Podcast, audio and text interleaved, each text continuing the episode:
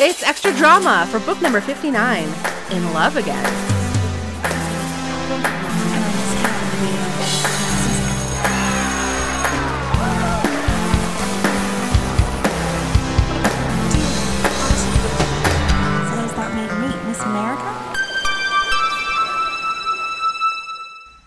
Hello, gladiators. Welcome back to a bonus episode of Sweet Valley Diaries. We do the bonus episode every other week after we read the main book. I haven't uh, like reset the idea of extra drama in a very long time, but that's what it is. And there's always more to say. You know, there's always more to say about the books than about the world. And I am joined once again by Libbie Hawker. Hello, Libbie. Hello. I know you said you were a Jessica, but one very Elizabethy trait that you have is that you are a writer. True, I am. I am a professional novelist. I make all my living from writing books. So yes, That's so cool. it's super fun. And in particular, you write historical fiction, correct? Yes, yeah, I do. Have you ever written anything set in the 80s?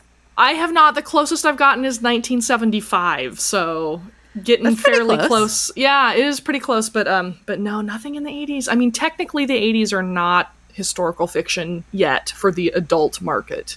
That makes sense. I mean, it was a long time ago, but it was, you know, 30 to 40 years ago, right? It's like nostalgia. Yeah. I mean, there's a difference, I would say, just as a non professional, as a consumer, a difference between the sort of like nostalgia for an era that we lived through and remember, uh, or that much of the population did, versus like time gone by, you know? Yeah, exactly. So the, the cutoff, just from an industry standpoint, is uh, if it was set 50 years or longer prior to the date it was written, then it's technically historical fiction. And if it's sooner than that, then it's technically not. So even my 1975 book is technically not historical fiction, but like it's close enough, so whatever. Yeah, yeah, soon. I mean, I guess if you just kept it in the hopper for just like four more years. Yep. Uh, what are some other eras that you've written about? Um, I've done a lot of 19th century kind of frontier stuff, and I have more of that coming too uh, with some future books that are under contract but not published yet. And I've done a lot of ancient history too. I've done like 10 books set in ancient Egypt and a couple other sort of ancient settings. And I have one World War II novel as well. So, yeah, kind of bounce around a little bit. That's so cool. One of the things that came up in the main episode was the way that so every once in a while in these books there's something that is just like so of its time that pops up.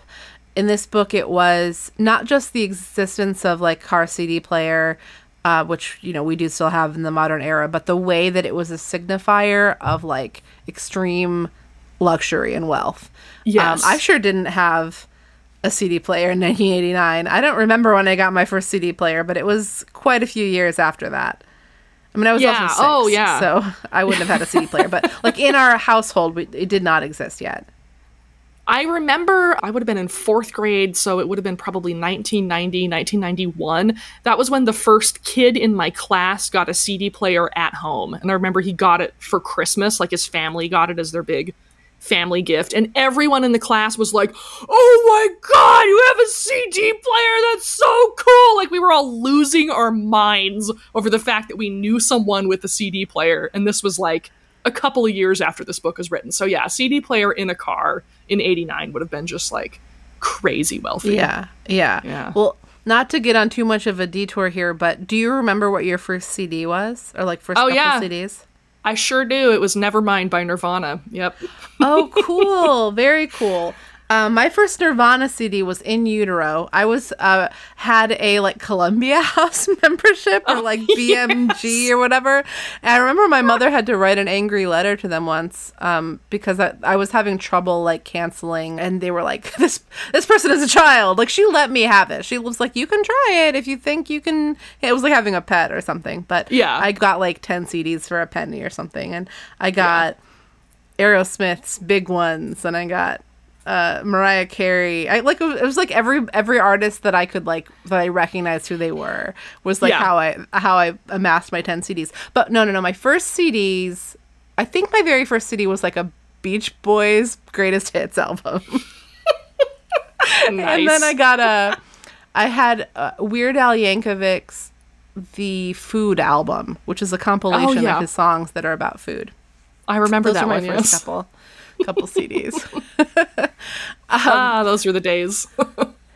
Well, but the reason that I was thinking about those little details, that's that's a real delight in reading these books. But of course, those are contemporary to when these books were written. You know, they uh, are part of that's like part of the fun, right? Is this like rich details that made made more sense when they were put into the book than they do now and Yeah. like what that tells us about the time. But I can imagine that there's a lot of like research that goes into giving your historical fiction books that kind of richness. Yeah, I do do a lot of uh, detail research for them. Yeah, and, and I don't do it ahead of time when I'm writing because if I stop and you know if, if I spend too much time researching, then I'll never actually write the book. You know, Sure. so I I do the research to kind of get a foundation for sort of what's going on with my setting um, politically and socially until I can sort of figure out what my main characters are kind of doing with that stuff in the background to their lives. Like how do they relate to you know uh, is there a war going on? Or what kind of uh, you know like when i've done um, some frontier fiction like who's being displaced by colonization and how is that going to uh, what's that going to look like in this location where my character is? Like are people going to be moving through this area? Or are there going to be conflicts? You know whatever. So as soon as i sort of figure out all those sort of bigger picture pieces to the puzzle then i start writing the book. And then what happens is i'll be in the middle of a scene and i'll be like okay i need to i need to add some color here to make it feel authentic. So then i'll stop and just kind of research long enough to come up with just those little tidbits that i need to drop in to make it feel like an actual setting. So that's how i manage it that way. And i i'm so glad to be doing this job in the modern era when i have access to like google and stuff because if i had to stop and go to a frickin' library every time i needed one of these details it would take me like years and years and years to write a book it just takes so long That's that's such a good point. All that is so interesting. I do I suppose though if we lived in a different era, it would be harder for other people to do the work that would be required to to like fact check you, right? Yes, and they do fact check. Uh, I get emails and reviews all the time that are like, actually, you got this detail wrong. And like most of the time, I did not get that detail wrong. Yeah. You're just mistaken about it. So yeah, that that's one of the many job hazards of being a historical novelist is I get like probably three or four emails a week where someone's like, you got this thing wrong. And I'm like, am I going to argue with this person or am I just going to delete the email? It's like 50 50. It's a coin toss every time it happens. So, Oh yeah. wow. Um, I I worked for a producer for a while who also uh, had written a book that was set in 1941, and like the only historical detail emails or comments that she got were about weapons. Like it was always just about like whether or not a particular person would be carrying a particular gun in this place at this time or like how the gun was loaded or like some sort of logistical like historical arms related issue. Yeah, the historical weapons people are super nerdy about their thing, and they will always try to call you out on stuff all the time. And, you know, the only way you can respond to that is it's fiction. Like, yeah, I'm not writing fact, I'm not writing biography or whatever. Like, it's fake, it's a made up story. So I faked it. Deal with it. That's good. That's good. That seems very healthy. Well, so how was it different to write about 1975 then, like a such more recent era? Um, I liked it a lot. It was a real departure. It was so much easier to research all these details that I needed. What was really nice is I was able to actually contact some people who had been like teenagers and in their early 20s in the specific town I was writing about during this time period. Yeah, so I was able to say like, "Hey, can you help me out?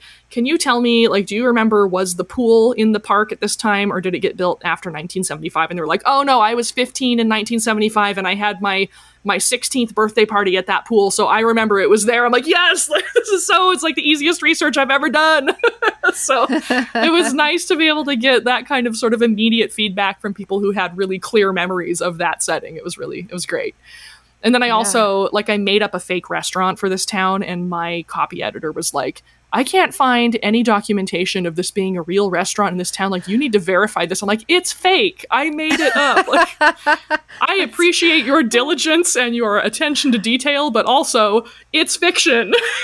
Oh, It's well, that's especially funny given our our Sweet Valley High focus, like the main our main focus here, just to bring it back to Sweet Valley High, because like can you imagine some clerk somewhere fact checking any i mean like there's nothing there's we have had a, this whole big debate recently you know or i say recently but it's been ongoing since the inception of the podcast about where is sweet valley and Yeah. while I, you know, I was really excited when I got this clue that they had to go north to get to Los Angeles. Yeah. Um, then somebody wrote to me about some other book that they read where Sweet Valley was between Los Angeles and like Santa Barbara or something. And now we have Sheffield Eastman going to work in Santa Barbara. And oh, in this book, uh, Courtney Kane invites Todd to a Lakers game, which Yeah. is a moment that never gets returned to. But he says maybe. Yeah. And then she takes that as an actual date. She's like, I have a date with Todd. Yeah. She goes and tells Dominique. But it's like, I, if I were Dominique, like, let's can we talk a little bit? I'm sorry, this is really all over the place, totally. Can we talk about Dominique Roy for a second? Who is Oh, yeah, she? definitely. What's her Who is story? she? She uh, she is an enigma. Dominique is uh, the the Judas Iscariot of Sweet Valley. I just I love the scene.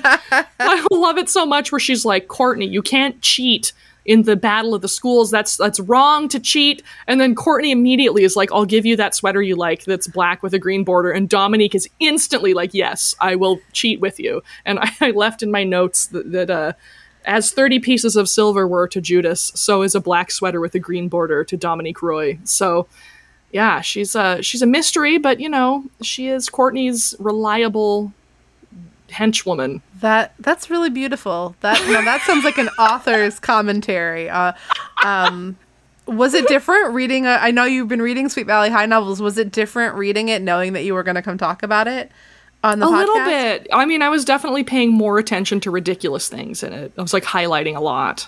Yeah, it's So, I, yeah. I I what I've been doing lately is like dog earing pages and then going back to the dog ears because what inevitably happens with me is that at the outset of the book I flag everything. I'm like people are going to need to understand, you know, the listeners will want to know all about, you know, this is the recap of the last book and this is what and then as you go on it gets much less frequent. And then when I go back and see everything that I marked, I'm like, yeah, I don't need to say all of that. Yeah. I mean, that might not, it might be surprising to hear considering how many readings uh, that there are, especially in our in our last episode, the book 59 episode. But yeah, I don't have I don't have anything as poetic as that in my notes for this one. Um, I have. I think my best one, my best note just says Courtney Kane straight up Bond villain speech, which is It's true though. It's true. I love how evil Courtney is. She just goes full bore. She fully commits to this role of being the villain, and I just love it. yeah, it's kind of nice. It's nice to have the extra layer of richness, of snobbiness, of like evilness, like to just sort of amp it up a little bit and make it makes Sweet Valley seem relatively normal by comparison, even though what happens Yeah, in Sweet Valley from week to week is is so outlandish. So yeah, I, I do love the way. I mean, you can kind of feel in this book, especially the ghostwriter was like, "How do I make these rich kids seem like they're terrible for being rich when we've already established for 58 other books that pretty much everyone else in this cast is also a rich kid? Like, how do how do I up the ante on these particular rich kids?" And their answer to that is for uh, one of the one of the girls to ask Lila why she doesn't go Yes. to Lovett, and she's like, "Daddy thinks I need to understand what it's like in the real world, so that's why she's at a public school." Like, first of all, Sweet Valley High is not the real world. My Right. God, everyone here is hot and perfect hundred percent of the time. Yeah. It's not the real world. Jessica turns that observation. It, I don't know if she voices this out loud, but when she's thinking about going to Lovett, she's like, "I think I'm good on real world. I don't think I need to learn any more about the real world." Um, yeah, this is a town where we don't even know where it is. So then the idea of like, what about this dairy burger? You know, Oh, like where could that be? Like, is that is that a real representation? They, they um, the, I think these books were written on the East Coast, I believe, um, Yeah. about the West Coast, and I think that it shows sometimes. And they try to Oh, cover yeah. their asses a little bit, but like, there's a part at the country club where Elizabeth is observing that everything is like covered in mahogany and that it doesn't it seems more like something from I don't know, the Hamptons or something than than what you would see in California. it, it feels like an East Coast person's vision of what California is like. like the the weird obsession with clams. I mean, there's so many clams mentioned throughout all of Sweet Valley High, and like I've been West Coast my whole life. No one eats this many clams. No one's into clams like this out here. It's so weird. I had some mussels recently. Yeah, mussels are okay. I just like we don't get that into clams. We don't have clam bakes. We don't do clam digs. Like they do that on the East Coast, and out here it's like whatever. Clams will squirt at you when you walk around on the beach, and that's all anybody thinks about them. It's just like not part of the culture here to to eat clams that much. No. I I briefly started a hubbub on Twitter uh, several months back when I did a whole thread on the hot clam special in Sweet Valley High and how how it haunts me because I was rereading one of the early books where they first described the hot clam special and it's like being eaten with a fork and it's a mixture and I was like what the fuck is this? What is this? I thought it was fried gross. clam strips. It's so ugh clams. It's- anyway, sorry. Yeah, and then you then you start wondering like did the authors even know what they were describing?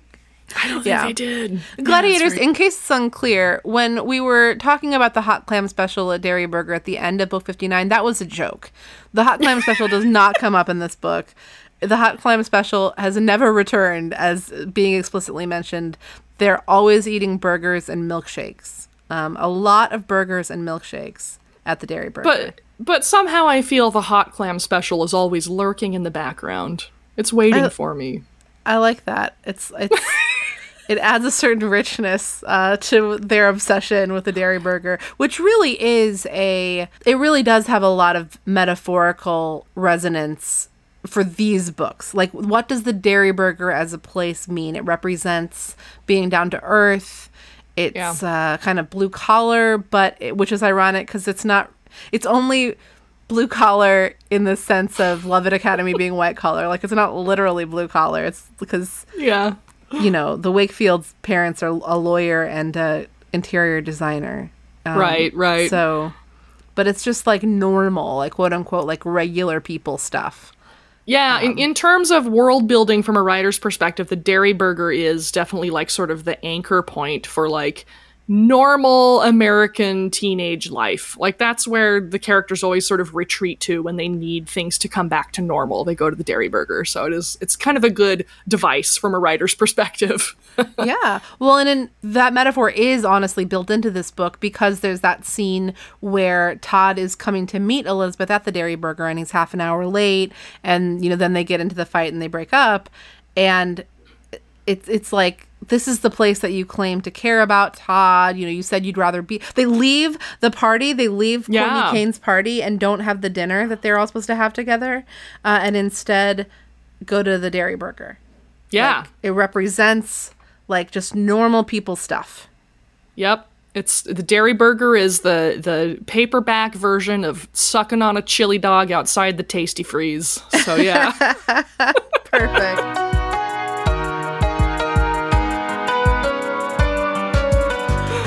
You mentioned your Twitter. Do you want the gladiators to be able to find you on Twitter, or we don't? Sure, if you want to. part out. Yeah, no. If not. I'm, I'm on Twitter at the Libby Grant and on Instagram at uh, Libbie Hawker. L I B B I E H A W K E R. So yeah, you can find me there. Fabulous, and I hope that you will find Libbie there, gladiators, and you can find Sweet Valley on Twitter at Sweet Valley. And sometimes there's some crossover between what Libbie tweets and Sweet Valley, like when she's tweeting about hot clam specials. Um, Indeed. for my own sanity, I don't look at Twitter on a daily basis. So sometimes I'm a little bit late to the to the tweet storm parties, but um It's all right. it's better that way. Twitter is a hellscape. Yeah, yeah. Uh, I have a tweet recently on my my own personal Twitter, which is at Flaxbart. Um, I joined Twitter really early. I was like an early adopter of Twitter, and like I feel like I wrung everything I wanted to wring out of it a long time ago. And then I had a phase that was like I was using it exclusively to like complain about companies being bad, and because you could get attention right from corporations by tweeting about them. That time is mostly past now too. And Yeah. now I go back and I remember sometimes like, oh, this is fun. I'm looking at the tweets. I love it so much. And I, every single time I get to a point where I'm like, oh, and I have to close the app now because I'm angry. Oh yeah. like I have made myself either depressed or angry, and it's it's time to take a break now for for the next week or whatever it's going to be. Yeah, Twitter sucks. Yeah, for sure. I'm really only there because I like to harass Matt Gaetz because I hate him so much. So, you know. He's a real uh, Campbell Rochester, you know. He is, for sure. I will not be surprised at all if he does his perp walk to jail in a blue cotton cardigan and madras shorts. So we'll see how it goes. I mean, that seems like as good a place to end this extra drama as any. Libbie, thank you again so much. Gladiators, thank you for listening. Um, tune in next week for the season finale of season six of Sweet Valley Diaries. It will be called That Fatal Night. And I uh, remember you can um, tell a friend about the podcast. Yeah. You can email me at sweetvalleydiaries at me.com. And you can find all this Sweet Valley stuff at sweetvalleydiaries.net. Remember to check out Libbie's podcast. Yes. It's called Gotta Grow Up Sometime, and it's about a very stupid teen soap opera called Swan's Crossing. You'll love it. I'm excited to check out both the podcast and the show. Maybe is it an episode by episode thing? Could we do like It a, is. Yeah, Okay, it's episode by episode. great. You can follow along. Yeah. I find that to be a fun way to watch or revisit shows. Uh, You know, so you can watch the show and you can listen to the episode. Oh, yeah. Maybe people are doing that with Sweet Valley High novels. uh, I wish they were easier for you to find if that's the case, but uh, most of them are on Amazon. Here I am accidentally doing an Amazon commercial again. I do not want to do that. Um, and uh, yeah, that's it. Thank you so much. Yeah. Thanks, gladiators. Yay. Thanks, gladiators. Bye. Bye.